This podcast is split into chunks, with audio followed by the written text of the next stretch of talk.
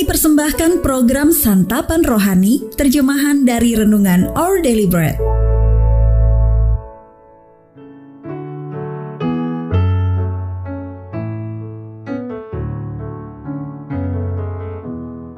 Sahabat ODB, pembacaan Alkitab hari ini terambil dari Yohanes pasal yang ke-10, ayat yang pertama sampai dengan ayat yang ke-6, lalu dilanjutkan dengan ayat yang ke-27.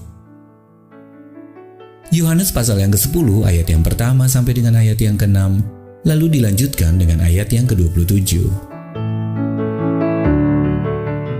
Gembala yang baik, aku berkata kepadamu, Sesungguhnya siapa yang masuk ke dalam kandang domba dengan tidak melalui pintu, tetapi dengan memanjat tembok, ia adalah seorang pencuri dan seorang perampok.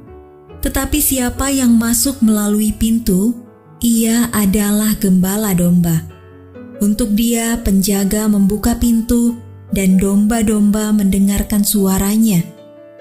Dan ia memanggil domba-dombanya masing-masing menurut namanya dan menuntunnya keluar.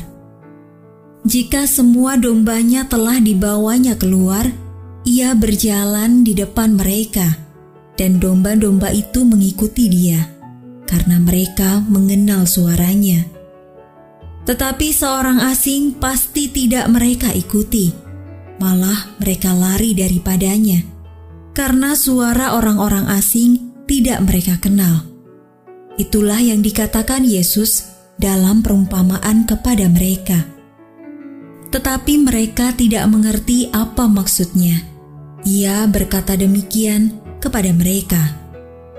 Domba-dombaku mendengarkan suaraku, dan aku mengenal mereka, dan mereka mengikut aku. Ayat Mas Renungan hari ini terambil dari Yohanes pasal yang ke-10 ayat yang ke-27 domba-dombaku mendengarkan suaraku.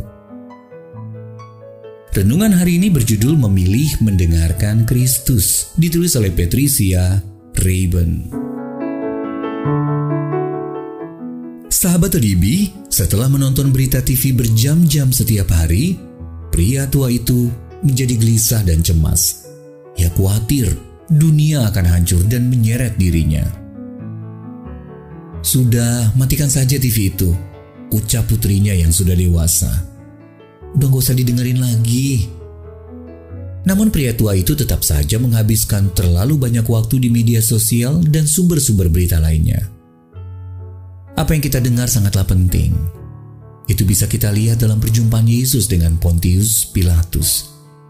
Menanggapi tuduhan kriminal yang diajukan oleh para pemimpin agama terhadap Yesus, Pilatus memanggil dia dan bertanya, Engkau inikah Raja orang Yahudi? Yohanes 18 ayat 33 Jawaban Yesus mengagetkan. Apakah engkau katakan hal itu dari hatimu sendiri atau adakah orang lain yang mengatakannya kepadamu tentang aku? Pertanyaan yang sama menguji kita.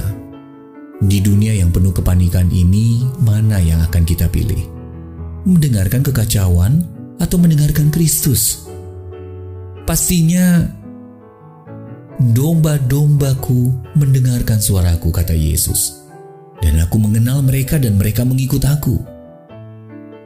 Yesus menggunakan perumpamaan untuk menjelaskan dirinya kepada para pemimpin agama yang meragukannya.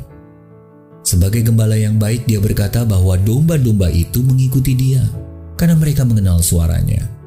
Tetapi seorang asing pasti tidak akan mereka ikuti.